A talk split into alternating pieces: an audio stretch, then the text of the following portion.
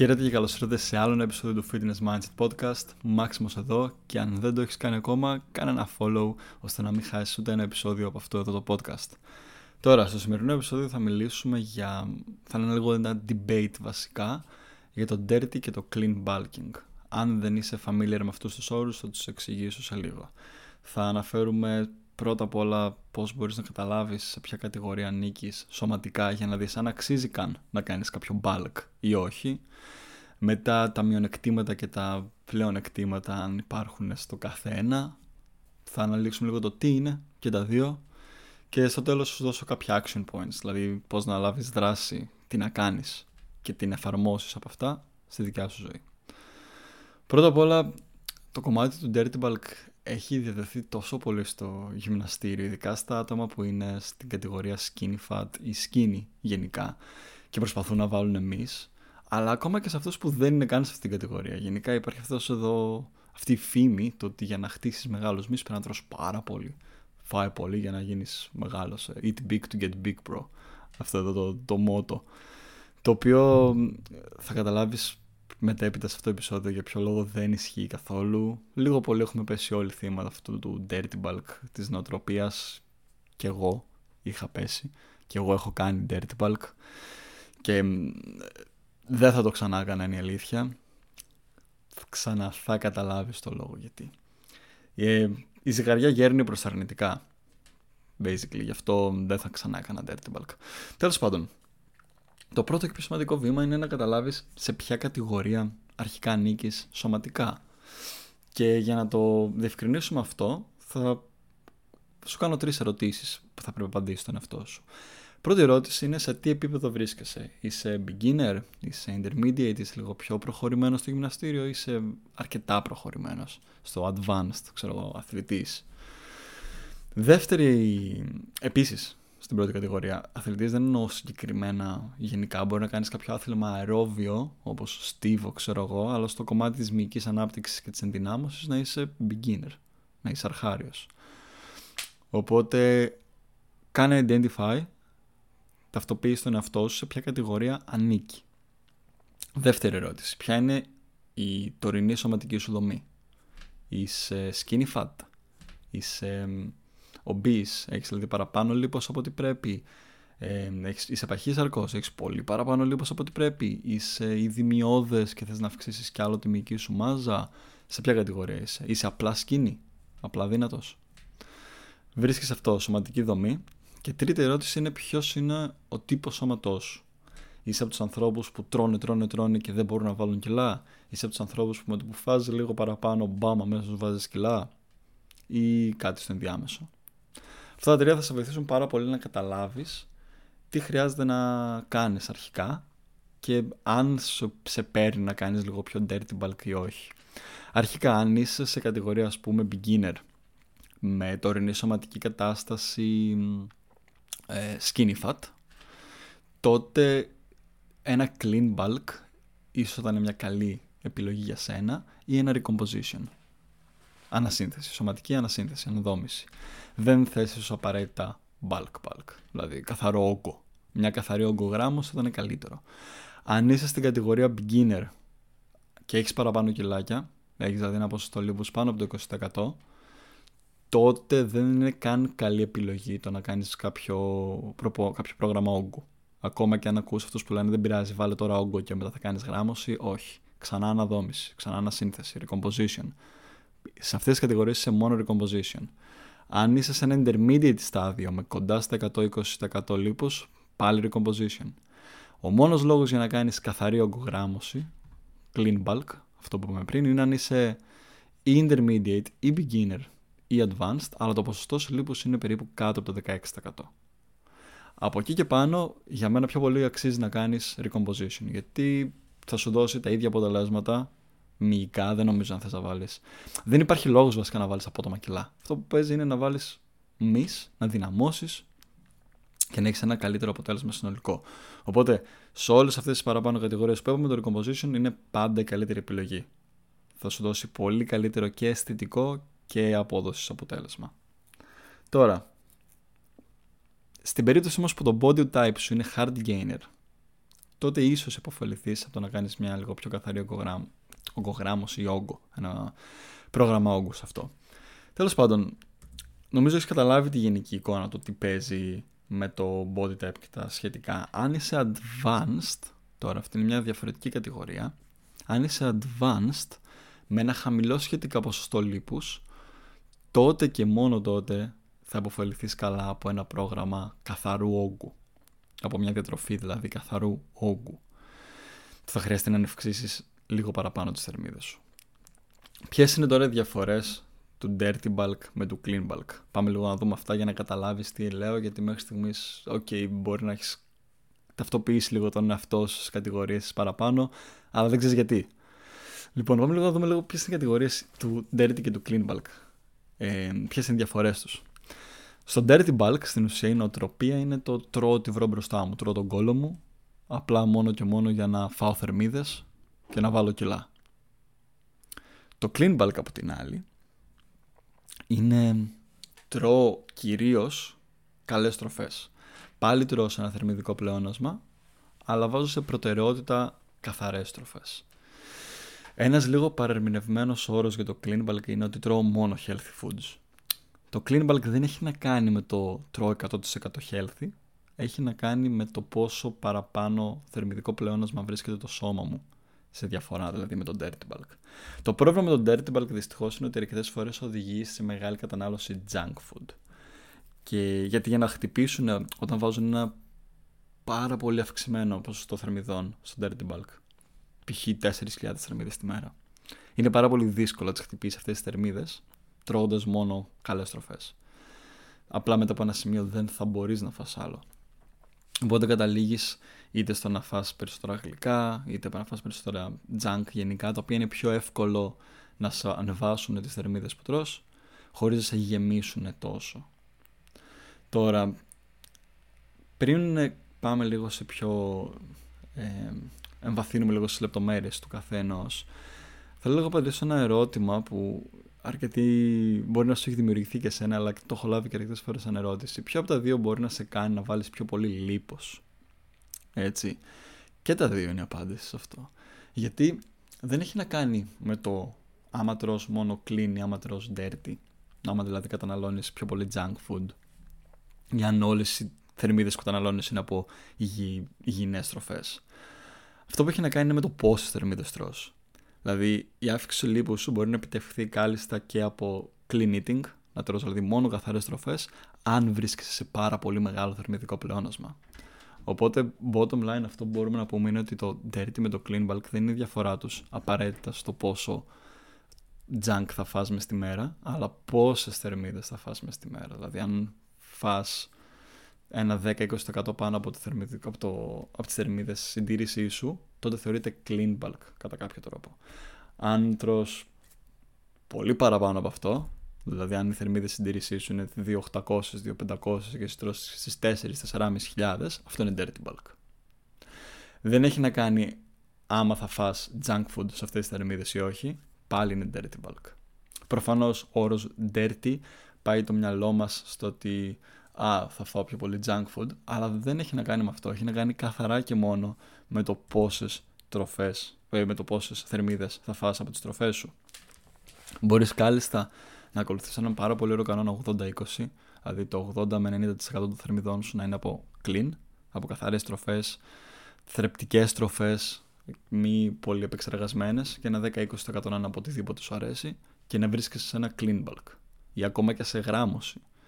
Γενικά αυτός ο κανόνας ογδόντα είκοσι είναι καλό να τον ακολουθείς στη ζωή σου, δηλαδή μην μου περιορίζεις τέρμα τον εαυτό σου το να τρώει μόνο clean, μόνο clean. Εκτός καν είναι κάτι το οποίο είσαι ok με αυτόν, είναι κάτι που σου αρέσει και δεν έχεις θέμα, τότε it's ok. Τώρα, για ποιο λόγο δεν αξίζει το dirty bulk? Από προσωπική μου εμπειρία, επειδή το έχω δοκιμάσει όπως είπα το dirty bulk, το μεγαλύτερο μειονέκτημά του είναι ότι πασχίζεις πάρα πολύ μετά να αποβάλεις το έξτρα λίπος που έβαλες σε αυτήν εδώ την περίοδο. Γιατί με το να τρως τόσο πολύ σε θερμίδες, καταλήγεις στο να έχεις βάλει αρκετό ποσοστό λίπος παραπάνω. Και ειδικά αν δεν είσαι ήδη αρκετά lean, αυτό έρχεται, το βρίσκεις μετά μπροστά σου. Σε δυσκολεύει πάρα πολύ μετά τη ζωή σου να το χάσεις και να φτάσεις σε αυτό lean και καλό αποτέλεσμα. Εκτός από αυτό όμως, όπως είπαμε και πριν, στο dirty bulk οι περισσότεροι άνθρωποι τείνουν να καταναλώνουν αρκετό junk, που σημαίνει ότι το σώμα σου δεν λαμβάνει όλα τα απαραίτητα θρεπτικά συστατικά. Επειδή στο dirty bulk περισσότεροι, κακά τα ψέματα, απλά χαλαρώνουμε, έτσι. Απλά φέρε να φάω, δεν με νοιάζει, φαΐ. Ούτε αυτό σε οδηγεί στο ότι να μην προσέχεις πάρα πολύ τα μάκρος στις τροφές σου, είναι ποιες τροφές καταναλώνεις, και μπορεί να δημιουργήσει ελλείψεις, κυρίως σε μάικρο συστατικά, δηλαδή σε μέταλλα και βιταμίνες. Και όχι, το να παίρνεις ένα multivitamin δεν θα λύξει αυτό το πρόβλημα. Καλύτερα είναι όλη αυτή η πρόσληψη να γίνεται από τις τροφές μας κυρίως και τα συμπληρώματα να συμπληρώνουν τη διατροφή μας. Οπότε το ένα πράγμα που γέρνει τη ζυγαριά προς τα αρνητικά του dirty bulk είναι αυτό, ότι μπορεί να έχεις κάποιες ελλείψεις, το οποίο μπορεί να οδηγήσει και στο άλλο αποτέλεσμα, τον, οι ορμόνες σου να μην είναι στα καλύτερα επίπεδα, γιατί όταν καταναλώνεις αρκετό junk food, άμα δεν καταναλώνεις καλά λιπαρά και δεν προσέχεις και τα μέταλλα και τις βιταμίνες όπως είπαμε, μπορεί οι ορμόνες σου να μην λειτουργούν στο μέγιστο. Που αυτό επίσης θα αποδώσει και στο γυμναστήριο και στην προπόνησή σου και στην ποιότητα ζωής σου, στην καθημερινότητά σου, στην ενέργειά σου, στον ύπνο σου και σε όλα. Οπότε θα έχεις σαν ένα έξτρα αποτέλεσμα το να μην έχεις την ίδια απόδοση που περίμενες με ένα πιο clean bulk. Και το τελευταίο και πιο σημαντικό είναι ότι είναι τζάμπα αυτές οι έξτρα θερμίδες, το οποίο θα στο αναλύσω λίγο στο κομμάτι του clean bulk τώρα. Και τι εννοώ τζάμπα, έτσι. Έρευνες δείχνουν ότι είτε φας δέκα με δεκαπέντε τοις εκατό θερμιδικό πλεόνασμα, είτε καταναλώσεις πενήντα τοις εκατό παραπάνω από τις θερμίδες συντήρησή σου, δεν έχει καμία διαφορά στη μυϊκή ανάπτυξη. Πιο συγκεκριμένα, πώς προκαλεί τη μυϊκή ανάπτυξη? Ε, δίνοντας στους μυς στο σώμα το κατάλληλο ερέθισμα, προπόνηση δύναμης, αντίστασης, είτε είναι βάρη, είτε είναι καλλισθενική, είτε κάποια γενικά προπόνηση η οποία προκαλεί τους μυς σου να δυναμώσουν, και τρώγοντας επαρκή ποσότητα πρωτεΐνης. Αυτά. Για την πιο συγκεκριμένα, για την ακρίβεια, δεν χρειάζεται καν να βρίσκεσαι σε θερμιδικό πλεόνασμα για να χτίσεις μυς. Ειδικά όταν έχεις περισσευόμενο λίπος, μπορείς να βρίσκεσαι ακόμα και σε έλλειμμα και σε συντήρηση και να βάζεις μυϊκή μάζα. Αλλά αυτό είναι ίσως άλλο επεισόδιο, όταν μιλήσουμε για το recomposition. Τώρα για τον bulk, μιας που μιλάμε. Ένα προτέρημα το να βρίσκεσαι σε ένα θερμιδικό πλεόνασμα δεν είναι απαραίτητο ότι θα χτίσεις πιο πολύ μάζα ε, λόγω. επειδή τρως πάρα πολλές θερμίδες, είναι ότι έχεις καλύτερη απόδοση στο γυμναστήριο επειδή γεμίζεις το σώμα σου, επειδή γεμίζεις όλα αυτά τα αποθέματα και γλυκογόνο, επειδή θα αυξήνεις λογικά τους υδατάνθρακες, αλλά και γενικά έχει θερμίδες στο σώμα, έχει να δώσει στο γυμναστήριο, έχει να πιέσει περισσότερο. Οπότε αυτό είναι ένα baseline. Βασικά αυτό είναι το πιο κύριο προτέρημα, το να είσαι σε ένα πρόγραμμα όγκου, είτε αυτό είναι καθαρό είτε dirty, αλλά κυρίως καθαρό. Οπότε το απλά να αυξάνεις τόσο πολύ τις θερμίδες σου, στο να το πηγαίνεις στο συν πενήντα τοις εκατό, καταλαβαίνεις ότι όλο αυτό θα είναι απλά λίπος. Δηλαδή μπορεί να βλέπεις στη ζυγαριά ότι βάζω πολλά κιλά και να νομίζεις και να βλέπεις και να πρίζεσαι λίγο και να νομίζεις ότι κάνεις δουλειά, αλλά στην ουσία βάζεις μόνο λίπος. Γιατί η μυϊκή ανάπτυξη που μπορεί να επιτευχθεί φυσικά καπάρει σε ένα σημείο. Και άπαξ και καπάρει μετά, δεν πάει άλλο. Καπάρι ενώ τερματίζει, έτσι. Οπότε τι, τι κάνεις, τι κερδίζεις? Απλά βάζεις λίπος. Το οποίο και σου διαταράσσει ορμόνες, προφανώς είναι πάρα πολύ, και σε βαρύνει χωρίς λόγο, και σε κουράζει χωρίς λόγο. Και μετά θα υδρώσεις πάρα πολύ για να το χάσεις. Τι είναι πιο εύκολο, να ξεκινήσεις ας πούμε από τα δεκαέξι και να, από τα δεκατέσσερα π.χ. και να πας στα δεκαέξι δεκαοκτώ τοις εκατό και μετά να γυρίσεις κάτω στα δώδεκα για να κάνεις ένα cut καλό, ή το να ξεκινήσεις από τα δεκατέσσερα δεκαέξι και να φτάσεις στο είκοσι πέντε τοις εκατό και μετά να χρειαστεί να γυρίσεις στα δώδεκα. Τι νομίζεις θα είναι πιο εύκολο και πιο εφικτό για σένα και χωρίς να εισαγωγικά υποφέρεις? Οπότε, να δώσουμε ένα conclusion σε αυτό το κομμάτι. Ο λόγος που δεν αξίζει το dirty bulk είναι επειδή άπαξ ξεπεράσεις αυτό το νούμερο που τερματίζει το, τα προνόμια που έχεις από το να βρίσκεσαι σε ένα πρόγραμμα όγκου και να καταναλώνεις περισσότερες θερμίδες από ό,τι κες μέσα στη μέρα σου, είναι πολύ μικρότερο από αυτό που νομίζεις. Είναι αυτό που είπαμε, ένα δέκα με δεκαπέντε τοις εκατό. Οπότε εσύ είτε φας είκοσι πέντε μετά, είτε φας τριάντα πέντε, είτε φας σαράντα πέντε πενήντα.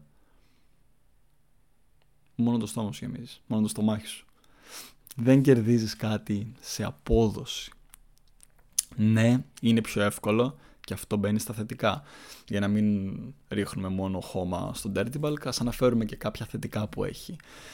Είναι πιο εύκολο κατά κανόνα να χτυπήσεις όλα τα μάκρος, γιατί δεν χρειάζεται να προσέχεις ποια μάκρος χτυπάς. Οπότε, άμα συνδυάσεις λίγο πιο έξυπνα καθαρές τροφές και junk food, μπορείς πολύ πιο εύκολα να χτυπήσεις όλο στο μάκρος, χωρίς καν να χρειάζεται να κάνεις track. Ε, επίσης, για τους hard gainers είναι ένας εύκολος τρόπος να βάλουν κιλά, γιατί απλά τρώνε πάρα πολύ.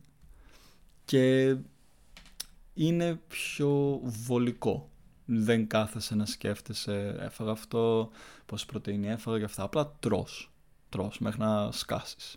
Τρως τον κόλλο σου κάθε μέρα. Ναι, είναι lazy.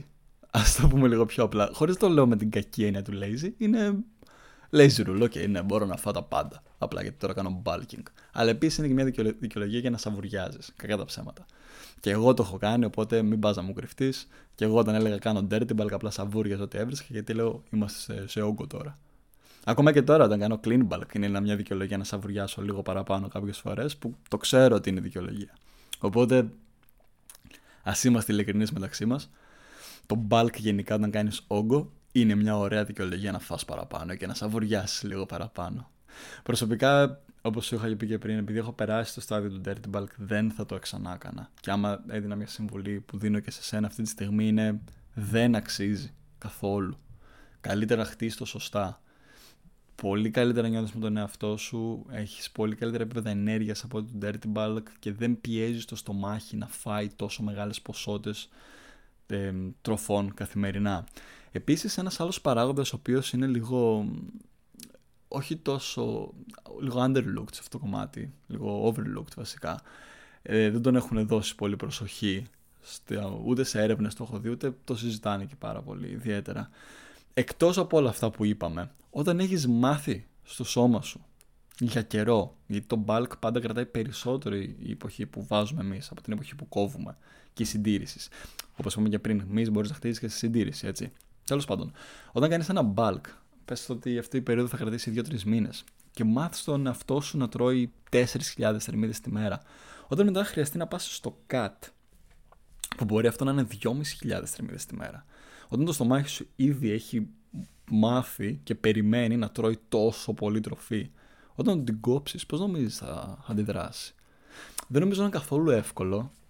Βασικά και από εμπειρία στο λέω, δεν είναι καθόλου εύκολο. Πεινάς και δεν αντιδράει καλά ο οργανισμός. Ενώ όταν έχεις αυξήσει μόνο ένα δέκα τοις εκατό πάνω και μετά πέσεις ένα είκοσι τοις εκατό κάτω, δηλαδή ένα τριάντα τοις εκατό απόκληση από ό,τι ήσουν πριν, τα πράγματα είναι πιο εύκολα. Ειδικά όταν δίνεις σε προτεραιότητα στο κάτι μετά τροφές που σε κάνουν να χορταίνεις πιο, ε, πιο εύκολα, σε κάνουν ε, να είσαι πιο γεμάτος μες στη μέρα σου χωρίς να χρειάζεται να έχουν πάρα πολλές θερμίδες. Π.χ. μια απλή αλλαγή που μπορώ να σκεφτώ αμέσως είναι αντί για μακαρόνια να φας πατάτα, που και τα δύο είναι πηγές στα τάνθρακα και τα δύο θα σου δώσουν χρήσιμα μακροσυστατικά που χρειάζεσαι, αλλά η πατάτα θα σε κρατήσει πιο γεμάτο για πιο πολλές ώρες με πιο λίγες θερμίδες. Παράδειγμα.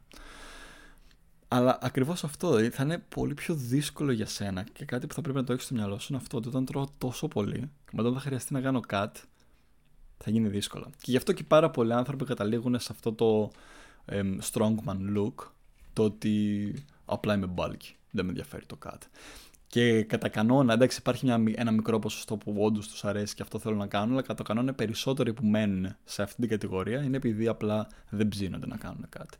Επειδή δεν μπορούν να κάνουν κάτι. Είναι δύσκολο. Το δοκιμάζουν λίγο και βλέπουν ότι όχι, θα λατρώ. So, action points. Αυτά είχα να πω για το dirty bulk. Ελπίζω. Δεν θέλω ακριβώς να σε επηρεάσω και να σου πω μην κάνεις dirty bulk. Αυτό που θέλω να κάνω να σου παρουσιάσω τα στοιχεία. Είναι όπως είναι, δεν έχεις κάποιο έξτρα προνόμιο. Παρ' όλα αυτά, αν θέλεις να κάνεις dirty bulk, αν είσαι στην κατηγορία του hard gainer όπως είπαμε πριν, by all means, μπορείς να το κάνεις. Απλά να ξέρεις τι θα θυσιάσεις, πώς θα σε δυσκολέψει μετά και ποια είναι τα θετικά και τα αρνητικά του. Κυρίως να έχει αρνητικά, του ρίξα λίγο χώμα, το παραδέχομαι. Αλλά δεν είναι ότι έχει μόνο αρνητικά, ναι, έχει και κάποια θετικά. Παρ' όλα αυτά, σαν συμβουλή, εγώ δεν θα το ξανά έκανα. Θα προτιμούσα ένα πρόγραμμα καθαρού όγκου, που απλά να καταναλώνω, ξέρω εγώ, δέκα τοις εκατό πάνω, και να προσέχω να βάζω σε προτεραιότητα τις καλές τροφές. Να τρώω τα, τα μάκρος μου. Και αυτά είναι και τα action points που θέλω να σου βάλω. Δηλαδή, bottom line, τι να κάνεις τώρα άμα καταλήξεις ότι.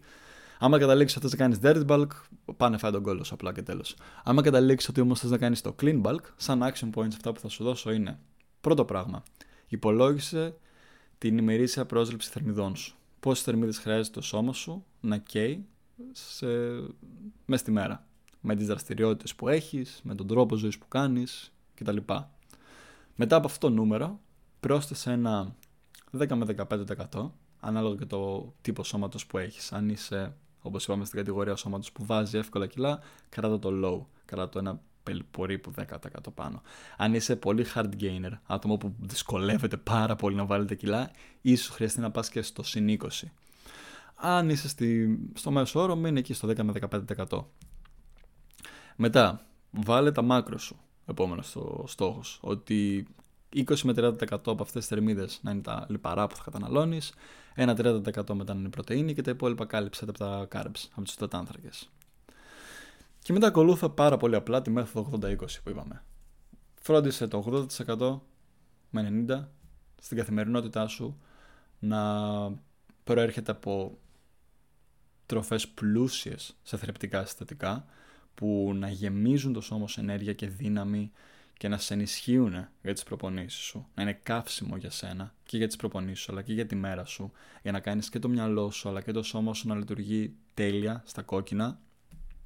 Και μετά ένα δέκα με είκοσι τοις εκατό ε, αυτό που λέμε mouth pleasure, ευχαρίστηση και το στόμα, απλά ότι σε ευχαριστεί να τρως, και ειδικά όταν είσαι και σε περίοδο του, του όγκου είναι και εύκολο αυτό, δηλαδή το δέκα με είκοσι τοις εκατό παραπάνω μπορεί να είναι αυτό. Για παράδειγμα, φροντίζεις δηλαδή μέχρι τις θερμίδες συντήρησης να φας όλα τα, όλες τις τροφές που χρειάζεται το σώμα σου για να λειτουργεί τέλεια, άψογα, και μετά πρόσθεσε και ένα δέκα με δεκαπέντε τοις εκατό από πφ, οτιδήποτε σ' αρέσει, από ένα junk. Είτε αυτό είναι ένα snack, είτε μπορεί να είναι μια σοκολάτα, μπορεί να είναι ένα γλυκό, άλλο, παγωτό, οτιδήποτε, ό,τι σε ευχαριστεί. Αυτά λοιπόν για το σημερινό επεισόδιο. Θέλω να το ξαναεπαναλάβω και ξέρω ότι έριξα χώμα, ότι δεν ήταν ο σκοπός μου να ρίξω στάχτη απαραίτητα στο dirty bulk, αλλά ήταν λίγο να ενημερώσω τον κόσμο το τι συμβαίνει και για ποιο λόγο δεν είναι η σοφή επιλογή να κάνει dirty bulk. Ειδικά άμα έχει σαν στόχο την μυϊκή ανάπτυξη, γιατί η μυϊκή ανάπτυξη μπορεί να επιτευχθεί και χωρίς να χρειάζεται να επιβαρύνεις τόσο πολύ τον οργανισμό σου. Αυτά. Άμα σ' άρεσε αυτό το επεισόδιο, ξέρεις τι να κάνεις, κάντε ένα story Στα, στο Instagram σου και κάναμε tag it's maximosalamanis, και μέχρι την επόμενη φορά πρόσχε τι τρως και να κινείσαι περισσότερο. Αυτά, bye.